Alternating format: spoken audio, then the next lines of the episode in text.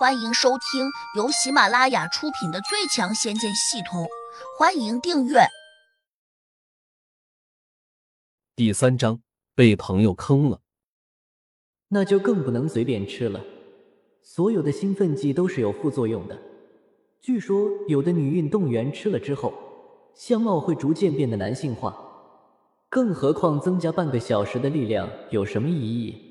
除非自己要参加举重之类的比赛，这样一想，胡杨便想着先把小魔灵果暂时收起来。哪知这个念头刚刚闪现，手上就空了。紧跟着，胡魔仓库现出一个加一的字样。终于弄明白了，原来胡魔仓库是这样收住东西的。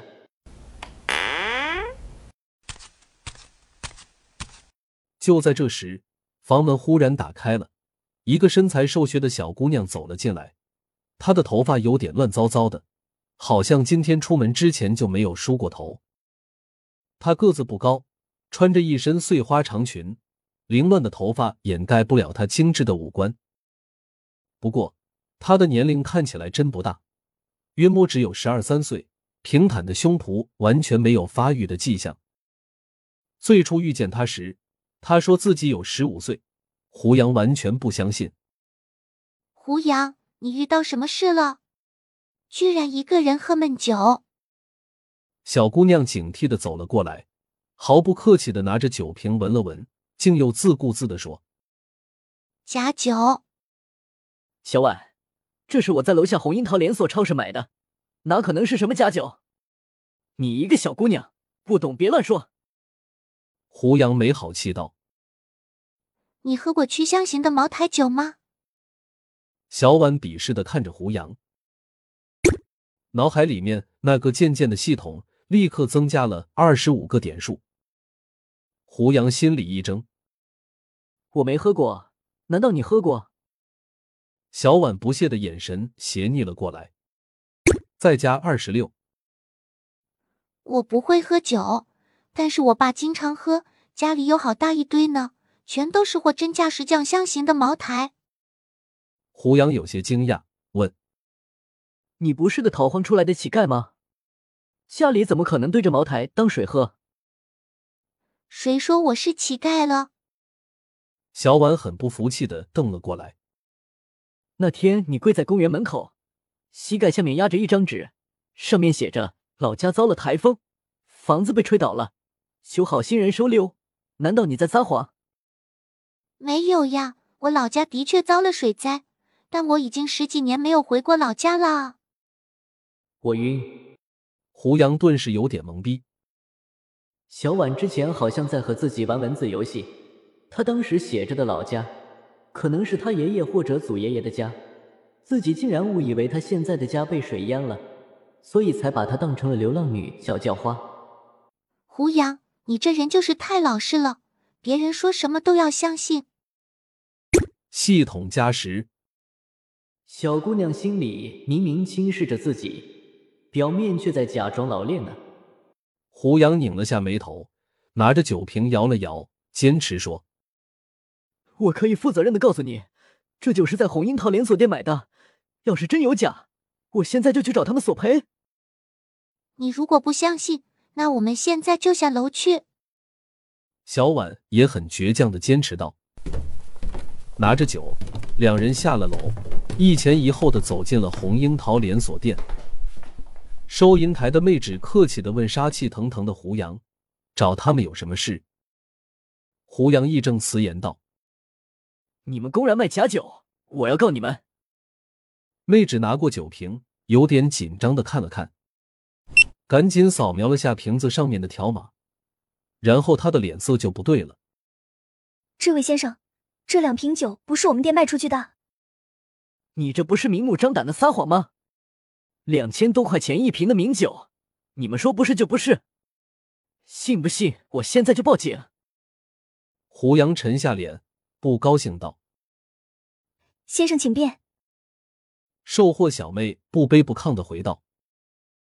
胡杨审视着他，发现他好像真的一点也不心虚。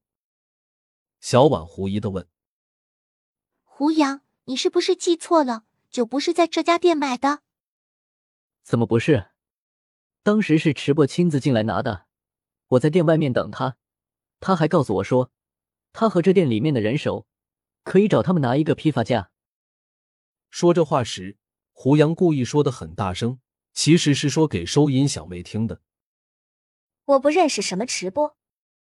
收银小妹怔了下，眼睛突然瞪大，接着说：“我想起来了，今天早上有个男的拿了两瓶酒进来，说是先寄存一下。过了一个多小时，他便又把寄存的酒拿走了。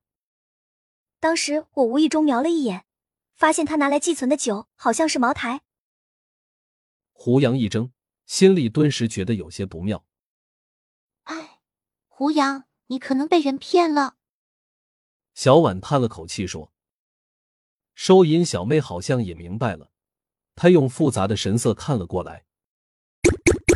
胡杨脑海中的系统突然出现了一排数字：张娜加九，王威加六，小婉加十九。我勒个去！被他们集体鄙视了。我又不傻，你们这样鄙视我做什么？我只是过于相信了池波，所以才上了他的恶当。这厮和我是小学到初中的同学。同样是九年义务教育，他怎么就坏的这样彻底呢？我们去找他，连自己的老同学都骗，真不是人。小婉义愤填膺的握起了粉拳。胡杨点点头，拿出手机给池波拨了过去。电话那头，池波笑得很得意。胡杨，你说对了，这酒的确不是从红樱桃连锁店里面买来的，但是。你有什么理由说我拿了假酒给你？哈哈哈！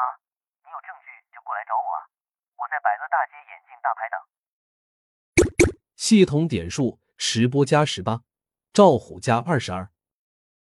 胡杨有些恼怒，这货竟然骗到我头上来了，骗了钱被发现了，还敢出声嘲笑，简直太可恶了！胡杨，我们去收拾他！小婉也听见了池波猖狂的笑声，顿时气得不行。这个捡来的小姑娘倒是挺仗义的。可是直播那小子不是一个人在那里，还有谁？赵虎，块头很大，听说他是个散打高手。胡杨冷峻着脸，刚才赵虎一定在直播的旁边，不然自己就不会马上收到他嘲笑的点数了。本集已播讲完毕，请订阅专辑，下集精彩继续。